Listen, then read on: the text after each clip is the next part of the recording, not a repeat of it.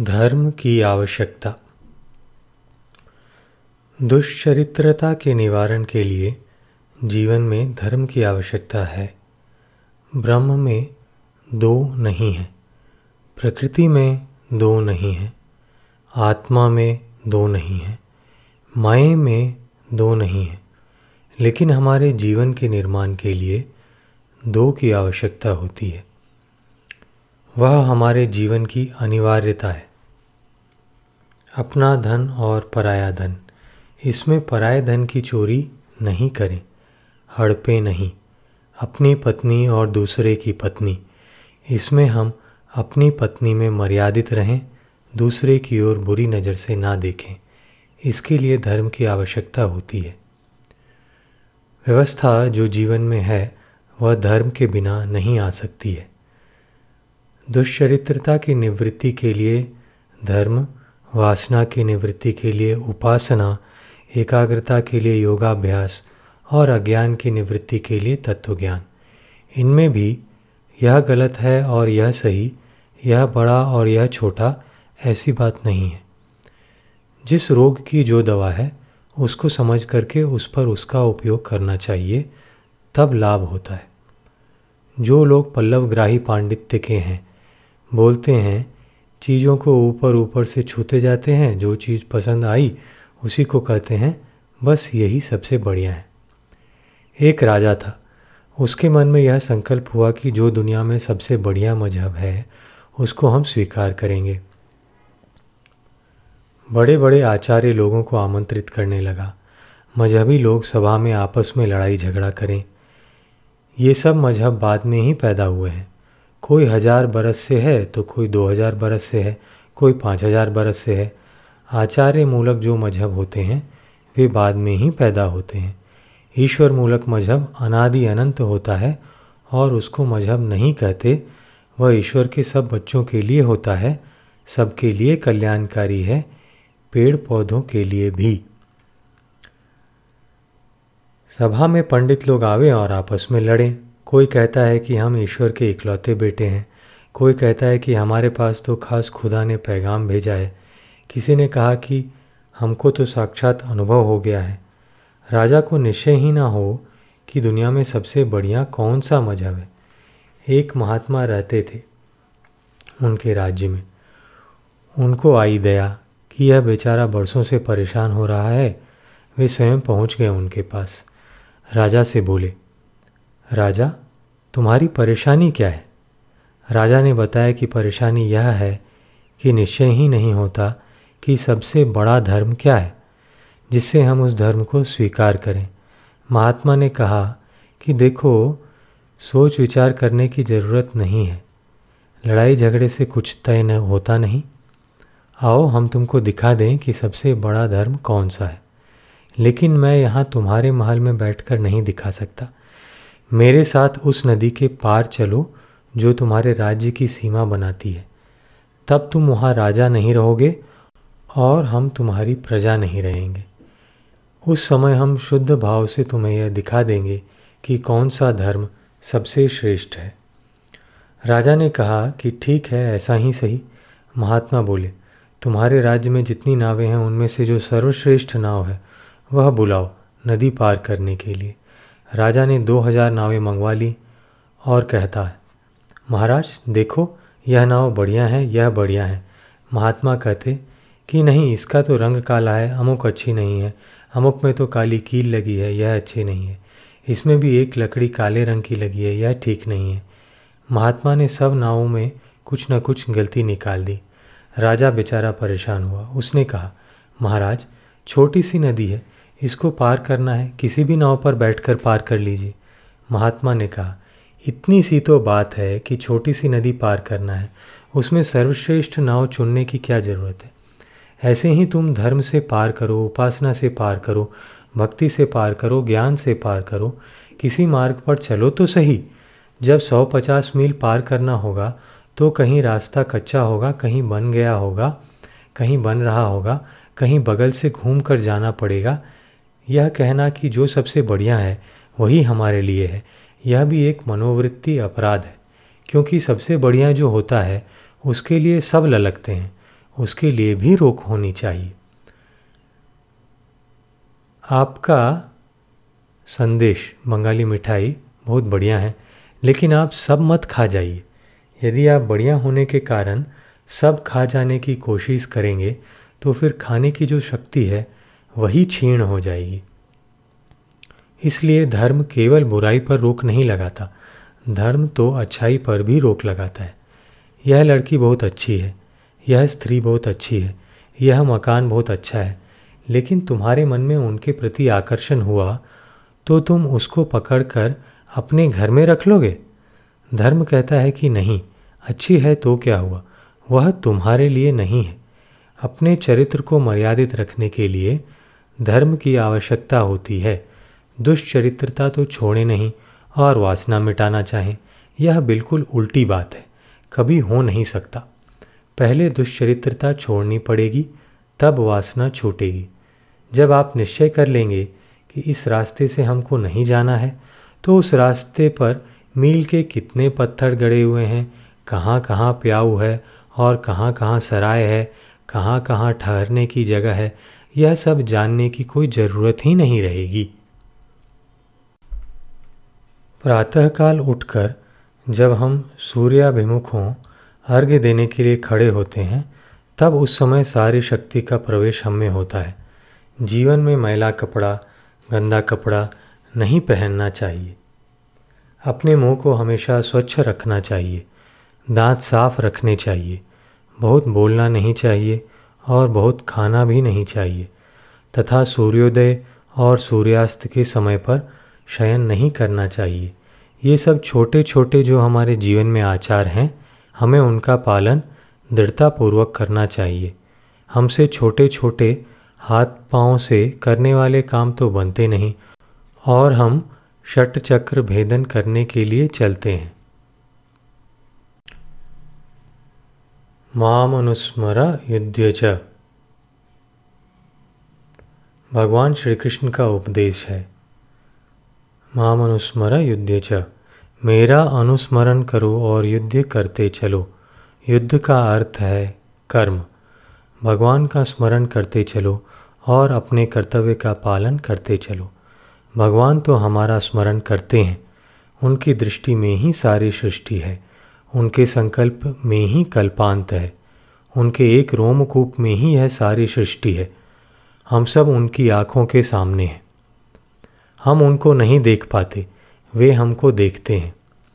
उनको हम अपनी गोद में नहीं बैठा पाते, वे हमको हमेशा अपनी गोद में ही रखते हैं। उन्हीं की सांस में हम सांस लेते हैं, उन्हीं की नींद में हम सोते हैं। उन्हीं के जागने से जागते हैं। परमात्मा के साथ हमारा इतना अविच्छिन्न संबंध है कि उसको परमात्मा भी चाहे तो नहीं तोड़ सकता। अपने स्वरूप की कोई तोड़कर कैसे अलग कर सकता है? यह स्मरण हम रखें, परंतु परमात्मा के साथ इतना घनिष्ठ संबंध होने पर भी इस जीवन में दुख कहाँ से आता है? अनुस्मरण ना होने से। श्री कृष्ण का जीवन और परिस्थिति। आप श्री कृष्ण के जीवन को देखें। कम से कम यह समझें कि सबके जीवन में सुख दुख आता है। सबके जीवन में अनुकूल प्रतिकूल परिस्थितियाँ आती हैं। हम अपने मन को ठीक रखें तो सब परिस्थितियाँ ठीक हो जाती हैं। हम लोग श्री कृष्ण के जीवन का केवल एक पक्ष देखते हैं कि जब वे बालक थे, तब माखन चोरी करते थे, गोपियों से छेड़छाड़ करते थे, ग्वालों से खेलते थे। परंतु क्या इस बात पर भी दृष्टि जाती है कि वे एक ऐसे माँ बाप से पैदा हुए, जो जेल खाने में हथकड़ी और बेड़ी में जकड़े हुए थे। जन्मते ही पराए घर में जाकर पलना पड़ा। देखो, एक और श्री कृष्ण के जन्म की परिस्थिति, दूसरी ओर धर्म राज्य की स्थापना और द्वारका का वैभव। यह उन्हीं कृष्ण के जीवन में है, जो जेल खाने में पैदा हुए थे और जिनके माँ बाप ने जाकर के जन्म के बाद उन्हें एक ग्वाले के घर में पहुँचा दिया। कहाँ से कहाँ पहुँच सकता है जीवन? इस पर ध्यान दें। छठी के पहले ही जहर पीना पड़ गया, पूतना आ गई। तीसरे महीने में बैलगाड़ी गिर गई। चौथे वर्ष में पेड़ गिर गया। सातवें बरस में इंद्र का कोप हुआ। व्रज डूबने लग गया। अपने मामा को अपने हाथों से मारना पड़ा। ये सब अच्छी बातें तो नहीं हैं, पर श्री कृष्ण के जीवन में ये सब आई। शत्रु ने मथुरा पर चढ़ाई की। सत्रह बार। अठारहवीं बार मथुरा छोड़कर नंगे पाँव भागना पड़ा, मथुरा से जूनागढ़ तक। एक पीताम्बर उनके शरीर पर था और साधुओं के आश्रम में जाकर रहे। वहाँ प्रसाद पाते और सत्संग करते। ना कोई सामग्री थी, ना पाँव में जूता था, ना सिर पर टोपी थी, ना उनके पास छाता था। वहाँ से उतर कर गए द्वारका। आपका ध्यान इधर जाता है? द्वारका में उनके खास ससुर जी के घर में डाका पड़ा और वे मारे गए। श्री कृष्ण को चोरी लगी कि उन्होंने सेमंतक मनी चुरा ली है। यहाँ तक कि बलराम जी के मन में भी शंका हो गई कि श्री कृष्ण ने जानबूझकर मनी को हमसे छिपा लिया है। यह बात भागवत में भी है। श्री कृष्ण पछताते हैं कि हाय, मैं क्या करूँ? मेरे बड़े भाई इस मनी के बारे में मेरे ऊपर विश्वास नहीं करते हैं। मैं उनको कैसे विश्वास दिलाऊं?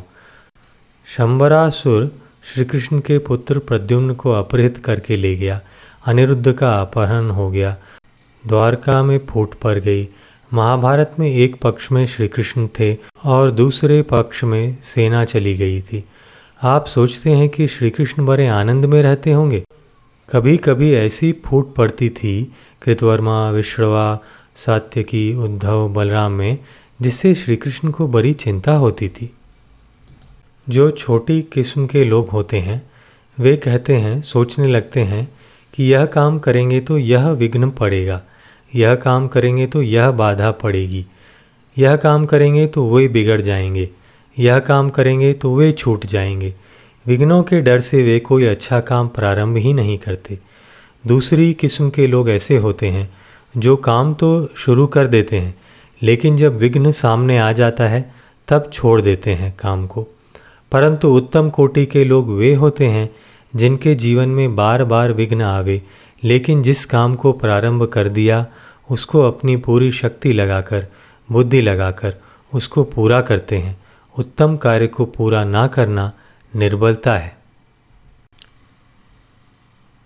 जब प्रेरणा देने वाला इतना सावधान है कि हमारे जीवन के एक कण को भी अपनी व्याप्ति से नहीं छोड़ता जो एक क्षण के लिए भी हमसे अलग नहीं होता है। सब में रक्त का संचार होता है सब रोए भरते हैं। वह परमात्मा तो इतना सावधान इतना प्रेरक हमें इतनी शक्ति दे और हम तान दुपट्टा सो जाएँ, यह कोई बात नहीं हुई। इसी से भगवान सर्वदा हमारा स्मरण रखते हैं अपनी सत्ता से हमें जीवन देते हैं। भगवान की सत्ता में ही यह शक्ल बनी है। जैसे सोने में जेवर बनता है वैसे सोने के स्थान पर भगवान है और जेवर के स्थान पर ये हमारी आकृतियाँ गढ़ी हुई हैं। एक भगवान ही हैं और वही हमको शक्ति देते हैं, जिससे यह जीवन चलता है। वही हमको ज्ञान देते हैं, बुद्धि देते हैं, जिससे हम अच्छा बुरा समझते हैं। और अंत में व्यवहारिक परमात्मा। अपना सत्व रूप माने आप हैं। और आपको अपनी मृत्यु का आज तक कभी अनुभव नहीं हुआ है। यदि तुम मर गए होते तो आज होते ही कैसे? आज हो, यह इस बात का प्रमाण है कि तुम मरे नहीं हो। तो आगे मृत्यु की कल्पना करना गलत है। तब आपका धर्म है कि स्वयं मरने से डरो मत, और दूसरों को मरने से डराओ मत, और स्वयं सुख से जियो, और दूसरों को भी सुख से जीने दो। ये चार धर्म आपके इसलिए हैं कि आप सत्य स्वरूप हैं। आप कभी अज्ञानी नहीं रहे हैं। नींद में भी अज्ञानी नहीं रहते, क्योंकि उसमें भी नींद का ज्ञान होता है कि इतनी देर तक मैं नींद में रहा। मैं कुछ नहीं जानता, यह अनुभव आपको कभी हो नहीं सकता। तब ना बेवकूफ़ बनो, ना बेवकूफ़ बनाओ। और स्वयं समझदार रहो और स्वयं सबको समझदारी दो। केवल सुख ही नहीं, दुख में भी आप जीना चाहते हैं। इसका मतलब यह है कि दुख आपका स्वरूप नहीं है, अतः आप ना कभी दुखी हों, ना दूसरे को दुखी करें। स्वयं सुखी रहें और दूसरे को सुख देते रहें। सुखी रहो और सुखी रखो। सच पूछो तो आप परमात्मा से अभिन्न हो। किसी से फूटो मत, किसी को फोड़ो मत। सबसे मिलकर रहो और सबको मिलाकर रहो। यह धर्म की सोलह कला है, जो सच्चिदानंद अद्वैय ब्रह्म के स्वरूप के अनुरूप है। आप अपने जीवन के लिए मकान रखो, अन्न रखो, वस्त्र रखो, औषध रखो, पर वह दूसरों को भी मिलना चाहिए।